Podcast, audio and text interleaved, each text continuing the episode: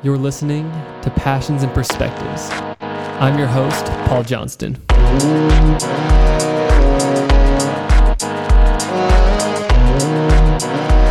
don't think I understand like I could.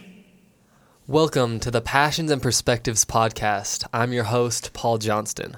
Today on the podcast, we have Adam Smith. Adam Smith is a certified American Sign Language interpreter in Utah. He started learning ASL five years ago and has since loved immersing himself in the language and the deaf culture connected to it.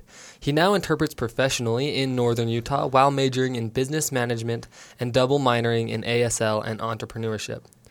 Signing is his passion, and he loves to share and teach others everything about ASL. His goals include working with the deaf community to bring sign language into the mainstream public dialogue and help language deprived deaf individuals in third world countries gain access to sign language education. Welcome to the show, Adam. Hey, thanks, Paul. I'm glad to be here. This is going to be a good time. Thank you. I'm looking forward to it. And I just wanted to dive right into it kind of your story and how you came to, to have this passion for ASL. Absolutely. So, first of all, I want to say, like, anything that I'm going to say today, I want to make sure, like, I'm not speaking for the deaf community in any way. I just really love this, and I'm going to tell about my story and how I've become really a part and tried to become a part of this community and really respect it and appreciate it. And that's really kind of where it starts. First off, um, I honestly, starting off, I really wanted to have a language credit in my middle school. That was like literally it. I knew that I was going into high school soon and I wanted to do something with language. And I saw that my sister above me had taken a few sign language classes. Um, she'd taken this one class and had, for part of it, she'd signed a song. And I was like, that's kind of cool. I'm this little middle school guy that was like, I want to, I want to start that. Later, my sister dropped it, but I kept going and I did um, sign language in high school. And I want to give a shout out to my teacher, Tiff Dodge. Um, she is the most amazing sign language teacher ever. She really immersed us in the language, helped us learn a lot of those kind of things, um, and also made it a requirement for the class to go and be in the community. We literally we, would fail the class if we didn't go and participate with the deaf community um, here in Utah. So we went to all sorts of events, and the big one that she really pulled us pulled me to because she really wanted me to go. She felt like I would really benefit was this trip we took to Washington D.C.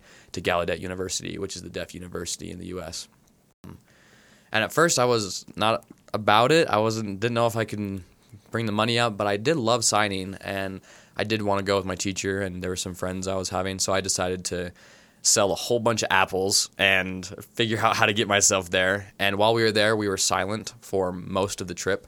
I think it was a three or four day trip, and we were literally quiet because we had we had deaf chaperones that we would talk to us with sign language, and they were the ones that were leading us all around and making sure we were okay and our teacher required us to use sign language the whole time. And for me, as this is my junior year, um, I was not fantastic at sign language. I was okay, um, but that was the first time that I really was like, I love this, and I was actually able to communicate with some some of the deaf people that I had met. Um, specifically, a guy named Dan Mathis. Dan Mathis was the uh, I might butcher this. He was the director um, for the deaf, like the deaf uh, organization here in Utah that works like with the state. He was the president of that for a while, um, or at least he was on the panel. And finally, after we were walking through Washington D.C. and I was signing with him and just struggling to talk about, I think we were talking about genealogy, and I finally was getting it. I was being able to have this is like one of my first extended conversations in sign language, and I was like, I can do this, and I want this. And so I continued to learn it. I didn't take a class my senior year of high school, but my teacher kept pulling me to activities um, and helping me really appreciate what it was and recognize the talent that I did have for it. And then I kind of felt that I needed to needed to jump into it more. So I went to those activities. Um, and then I was eventually called on a LDS mission to San Diego, where I was primarily using American Sign Language for uh, for two years. And I used it every day to talk with people in the community, to serve, to teach lessons about our, our faith and everything like that. And then while I was there, I had opportunities to interpret religious setting in religious settings, but also just community settings. And so afterward, after I got done with that service that I did for my church, I came and I became a certified interpreter, and I've started volunteering at different places, and was got certified um, through the Utah Interpreters Program, and now I'm working professionally as an interpreter and absolutely loving it.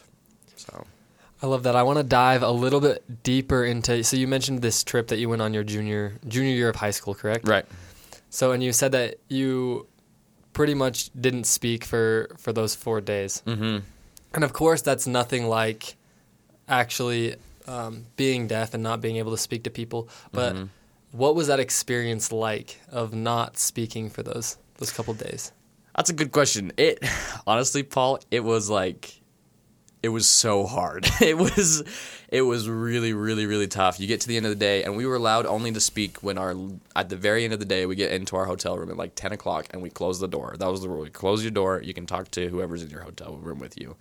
But by the time we got there, we didn't even want to talk because our brains were so tired of signing and like our brain had I, I kind of think of it as like when you learn a language, there's a, a switch that people talk about where they start thinking in that language. They stop thinking in their language, their first language, um, and then translate it in their brain to that second language, and then they just think in. Say you're learning Spanish, you stop lo- thinking in English to Spanish. You just think in Spanish and you speak in Spanish, and that was part of that first switch for me. Was when I was at Gallaudet University in Washington D.C is your brain is trying so hard to not translate everything from English to sign, from English to sign, and just start thinking in that sign language and really thinking about concepts and things like that. And I think, in my opinion, there's more of a switch because you're going from a, an audio language, an audible language that you're hearing with your ears, to seeing primarily the language, right? We see language with body movement and stuff like that, but when everything that the hand does, the hands do, are language, are words and vocab and classifications and things like that. There's just a even more of a switch where you're going from hearing language to seeing it, and that's really it was it was it was tough, but it was it was fun. Yeah, that's really interesting. So I can definitely relate to that. I learned Spanish, Mm-hmm. also serving in an LDS mission, and there is that switch, right, where you start to think in Spanish and to speak in Spanish. But what you're talking about, right? So with sign language, it's all the signs. Mm-hmm. Do you visualize those in your head, like what your your hands are doing, or how how is that process? That's also a good question. So normally, what I I don't really visualize my hands. Well, sometimes I will visualize my hands doing things, um, and I wish I wish you could. Honestly, I wish we could show it because this is a podcast format, so it doesn't really work that way. But having talking to a deaf person about how they think would even be more interesting. But for me, what I do is I visualize my hands maybe a little bit, but more I've stopped like visualizing hands and more visualizing scenes. It's like everything I, that comes into me when I'm trying to interpret something or when I'm speaking or signing an ASL, it's everything's visual. Everything is in my mind. Like like earlier today, I was interpreting about um, convex and concave lenses for this physics class. And what comes into my mind is not concave, C O N C A V E, but is the motion of a lens that is in going in instead of convex coming out. And like or like we were talking about light hitting those things, all of it is visual in my brain and it stays visual because sometimes in like for the English language, we take a visual thing and then we start to describe it in words, right? I think in ASL, it comes in visual and it goes out visual, right? You think visually, and then because we all we're thinking of pictures, we're thinking of places we've been, stories, things we've seen, right?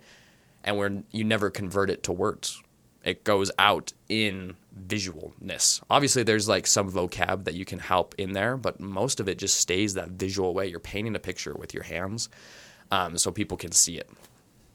That's super interesting, right? that that uh, the idea of it, it comes in visual, it stays visual, and that's not how how any of us think. And so that makes me me wonder, right? So you've obviously learned this and have gotten better at it, become more and more fluent as one would.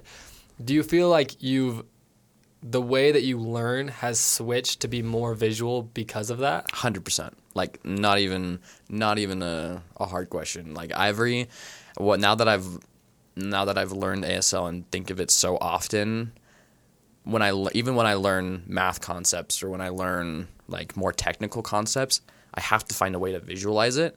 Um, when before before I learned ASL, that was not nearly as much as I would do, but I wouldn't do that nearly as much. I mean, um, but now I, I visualize everything. Like I like in an economics class that I'm in right now, I have to visualize and see where things are going and like like when I think about like transactions that people are making in this law of demand, like they're wanting different things, I literally can picture in my mind things happening where that's happening, where I see pictures of people making these purchases and people like it's it's very very much a visual thing for me, like learning now. Yeah. That's super interesting. And so I know, so I want to get into to more of what one of the the deeper passions of ASL that you have, right? Bringing it into more mainstream culture and mainstream language. Mm-hmm. Why is that something that you feel like would be beneficial? Well, I think that the deaf community, not I think, I know that the deaf community deserves more attention than it has.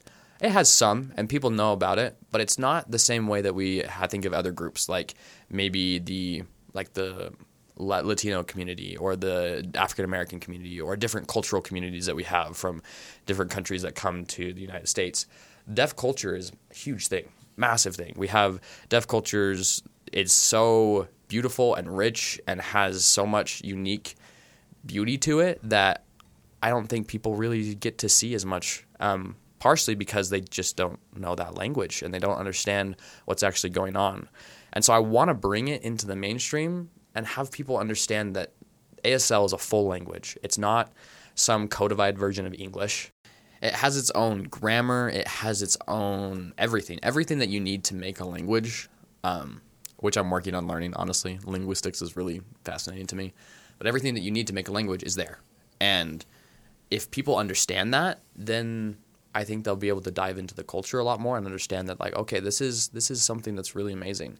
And if we bring American Sign Language to the mainstream, more people are going to actually learn it. Because I tell you what, Paul, every single person I meet, every single person I meet that figures out that I know ASL has like one of two reactions. Wow, that's super cool or wow, that's super cool. I've always wanted to learn. And honestly, 80% of the time, it's I've always wanted to learn. So many people want to learn ASL. It's because it's a beautiful, awesome, unique visual language that so many people want to learn. And if it's American Sign Language is more in the mainstream and there's ways to learn it and there's ways that people understand what it is and that it's totally accessible and they can learn it very quickly, um, it'd be amazing. And so many people, if you bring that in mainstream, now all of a sudden people are like, okay, I'm I'm learning ASL. I'm gonna reach out to these people around me that are deaf that I've never been able to talk to before because we just don't share the same language and I have never made the effort. But now they're gonna be able to access and talk to so many amazing people that they would never would have been before, and that's just phenomenal. So I want to bring it back to what you mentioned with the culture. Mm-hmm. So what is the culture like in the deaf community? So from my experience, again, there's a lot of other experiences that deaf people have had. They've grown up in it, but from my experience, every time I've met deaf people, they are so kind, so open, so forward, and so like just caring of people. Every time I ask a question, they're right there to answer it. Every time I mess up and I ask sincerely, like, "Hey, I need some help," they're there. They want to help me learn sign language. They want to help me grow. Um, they they want to share. I think that's a big part of the deaf community too. Is they want to share what they have. They want to share the important things to them. Um, and part of that is sign language, right? That's what they've been sharing with me for the last forever, forever six years, um, last six years, like five years, I guess, since I started learning. Um, they just want to share their language with me, and as long as you're kind and open, that culture is so forward and loving and ready to share with you what what they have. And another thing is they're very like they'll bold. They're bold. They'll t- tell you what they think. They'll tell you if like I had a couple like a, a deaf one of my deaf friends um, in San Diego. Like like he met me and he's like, "You look fatter than last time." Like they'll just say that. They'll just say things like that. Just very forward, or like or like um, they'll talk to you and be like. Like when I was finishing out my service, they'll be like, "Okay, and you're gonna go on a date this time, or you're gonna be doing like they'll just talk to you about like ask very personal questions about your life and what you're doing." Um, so very forward, very loving, very sharing. How has that impacted how you see the world now and how you communicate with all of your, your friends, your family, right? Do you feel like that has caused you to be more forward? Yes, I think so. Um, I'm definitely more forward with my family, and especially, um, like I especially when I I know something that like something that I really know, I'll just say it, and I won't have like hesitancy about it. I'll just be confident about it. or something that hurts me or something that might be frustrating, I'll also just say I'll be bold and go forward. And like if my friends say something that's like not right or something that I don't agree with, I'll I'll tell them. Um, yeah, definitely more forward. How do you feel when you are more forward?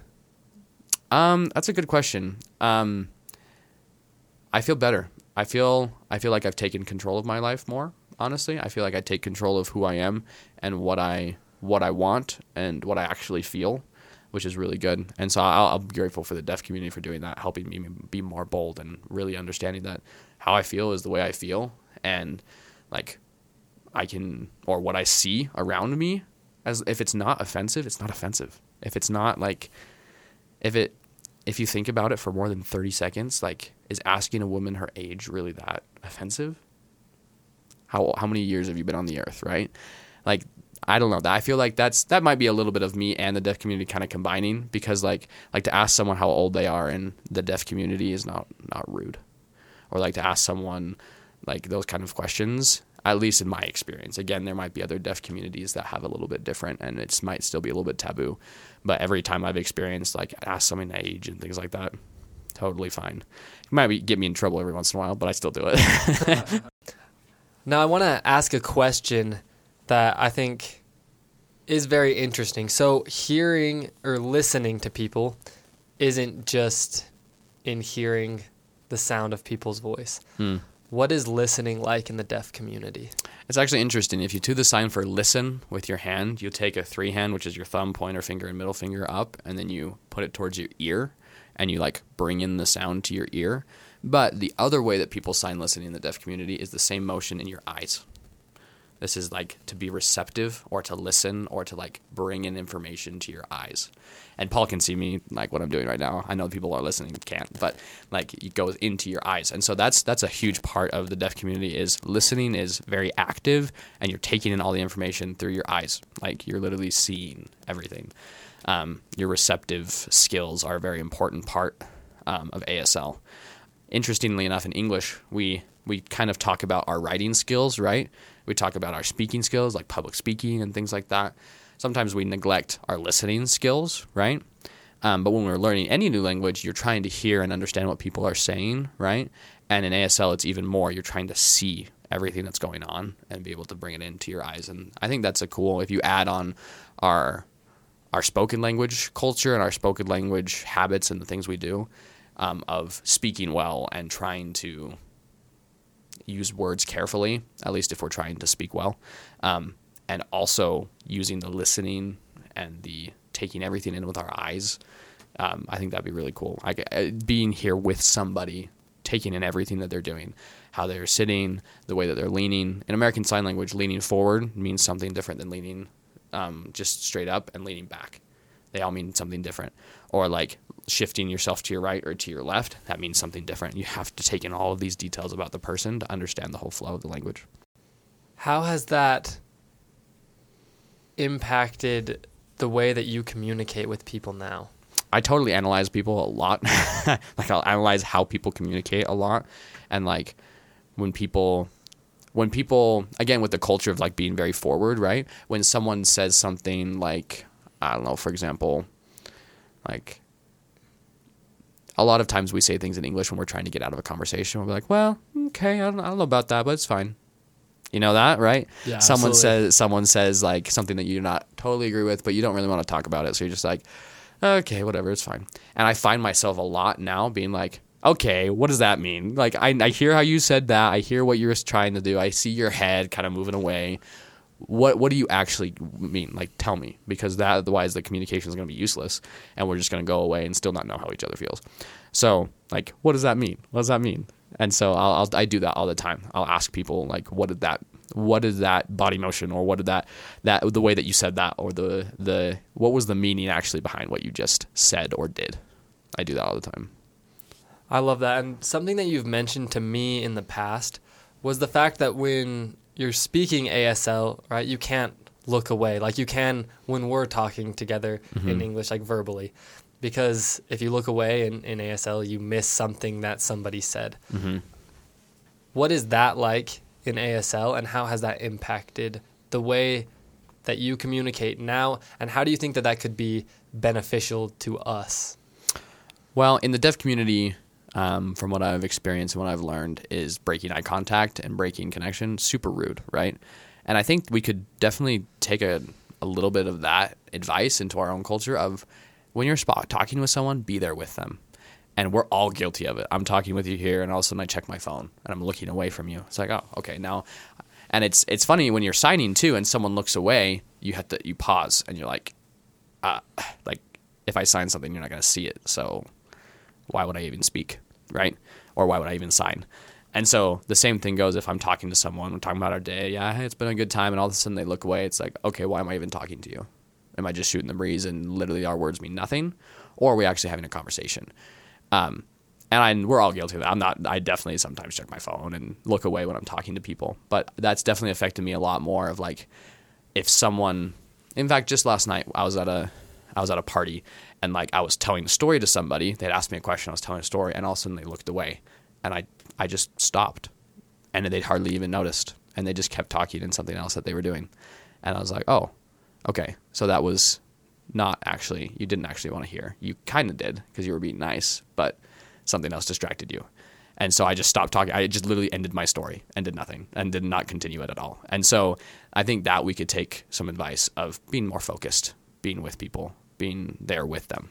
Um, so, yeah, there you go. I think that that is something we all know we should do better. I think inherently we know we need to be present in conversations, but how often, right? In the world that we live in, we're constantly being distracted, like you said, with our phone, with other people in the room. There's, and we lack that that connection. I think that's something that technology has taken away. I mean, now you can have a, a phone on your wrist, right? It buzzes. Even if you're in a conversation, maybe you don't look at it, but where did your mind go? Your mind's now thinking about that, right? And so I guess metaphorically, you're looking away. Mm-hmm. I think that's something that we can all do better is to be present in the moment in conversation with people.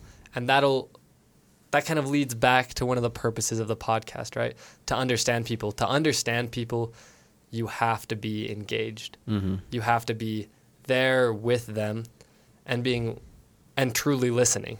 And it requires a lot of effort. it requires a ton of effort. You don't realize how much effort. It's draining. To really truly listen to somebody is draining. and empty your brain of like everything that you other you're you're caring about everything and just focus on this person and of course people in the deaf community have that problem too they're thinking about other stuff but there's definitely that cultural a little bit of a cultural push towards more focus and towards more being there with the person especially because part of the culture also i think this would be cool to mention um, deaf people don't always get the opportunity to talk to with other people that know their language, right? Because sometimes they live scattered among, uh, like pretty scattered among the hearing community. And so when they get together, they're there.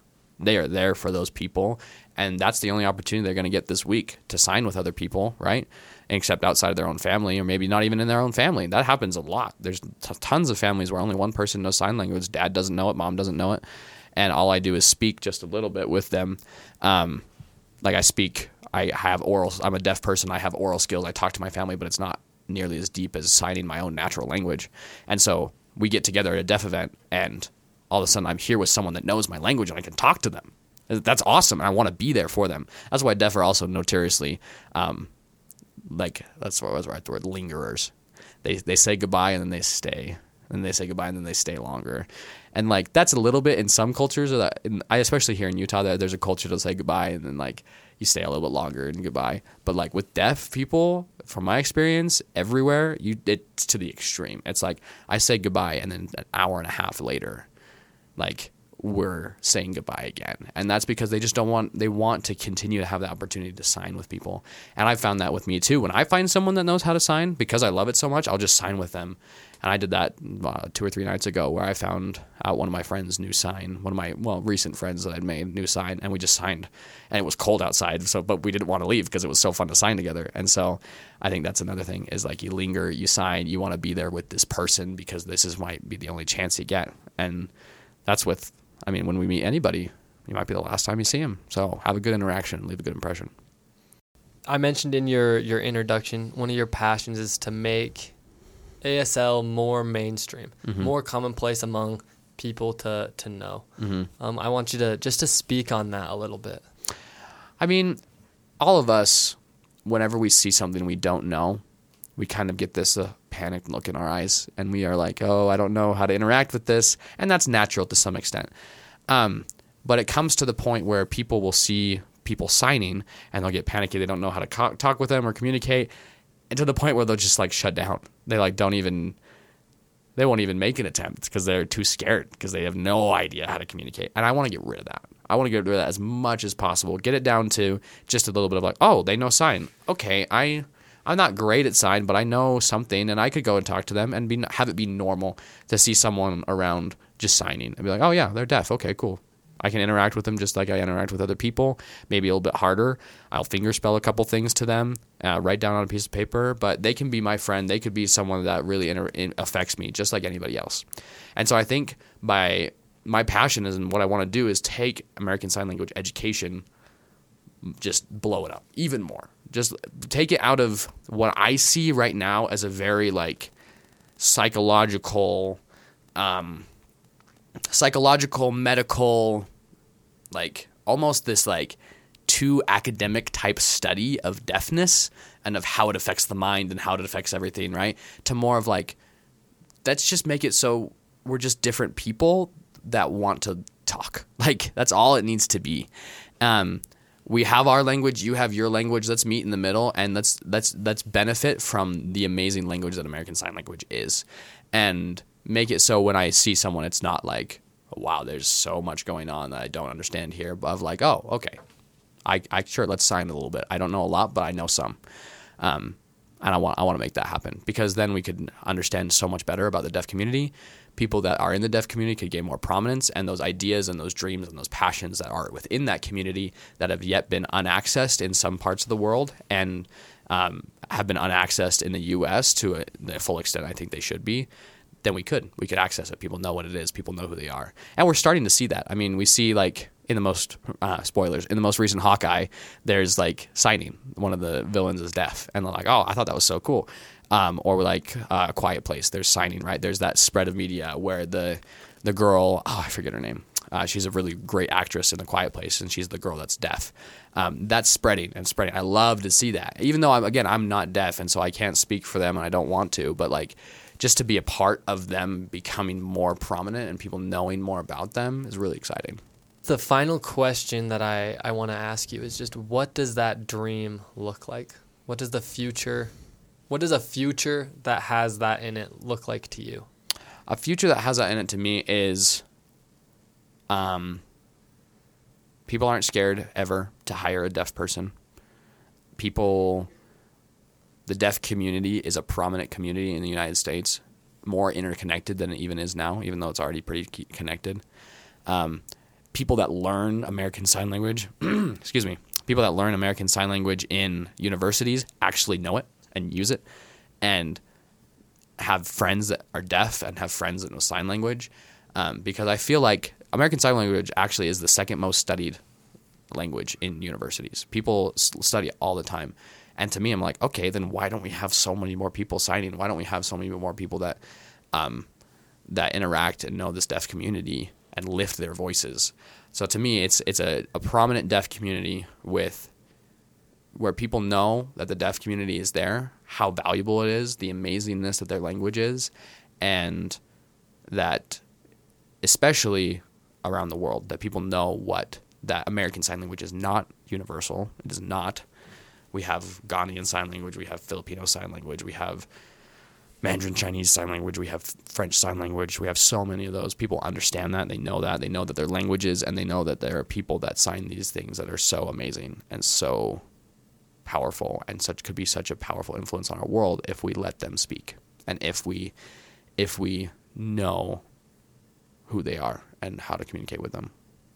Yeah, that's that's the goal because there's just so many deaf people that I know that I want the world to know because they're just amazing and I want to know their culture. And then with that, what would you say to our listeners, the people listening? What can we do to to help alleviate this, to to make the world a better place? Stop saying I would love to and start saying I'm going to. I'd love to learn sign language. Yeah, I'd love to have a Ferrari. Okay? If this is something that is so accessible and so so much I, I in my opinion it's it's it's still a full language don't get me wrong. It is a very much a codified full complete language. It's easier to learn than other languages. Like chinese comparatively to chinese american sign language is much easier in my opinion. And i think i learned it it took it took me a while but it's very accessible and getting the basics is very accessible. So i would say to to the listeners learn it. Go try something. Go go start looking up the hand alphabet. Memorize the hand alphabet. It'll take you a day not even joking. It will take you not even a day to memorize that. Um, and then watch out for maybe what I'll do in the future. I'm trying to make this app that makes learning more accessible and connects people, um, connects people that want to learn ASL to each other and to deaf mentors. And then another thing, if you see a deaf person out in public, don't be afraid. Don't panic. Don't get that wide-eyed look where you're like, I don't know what to do. They're just people, just like us. They're just people. They have a cool, amazing language, and if you've all if you ever thought, man, I would love to learn sign language, go for it. Try it. Start googling stuff. Start looking in your community, especially. See if there's a community center for the deaf in your area. They're not all over the place, but there are some. Um, see if there's like deaf Facebook groups in your area. See if like go up and talk to that deaf person that you've seen on the bus a few dozen times and never talked to them. Just try. Go for it. Thank you, Adam. Yeah. Thanks, Paul. This podcast was produced and edited by Paul Johnston. Special thanks to Cole Hunter for the music and Megan Rasmussen for the research. You can contact us at passions.perspectives at gmail.com.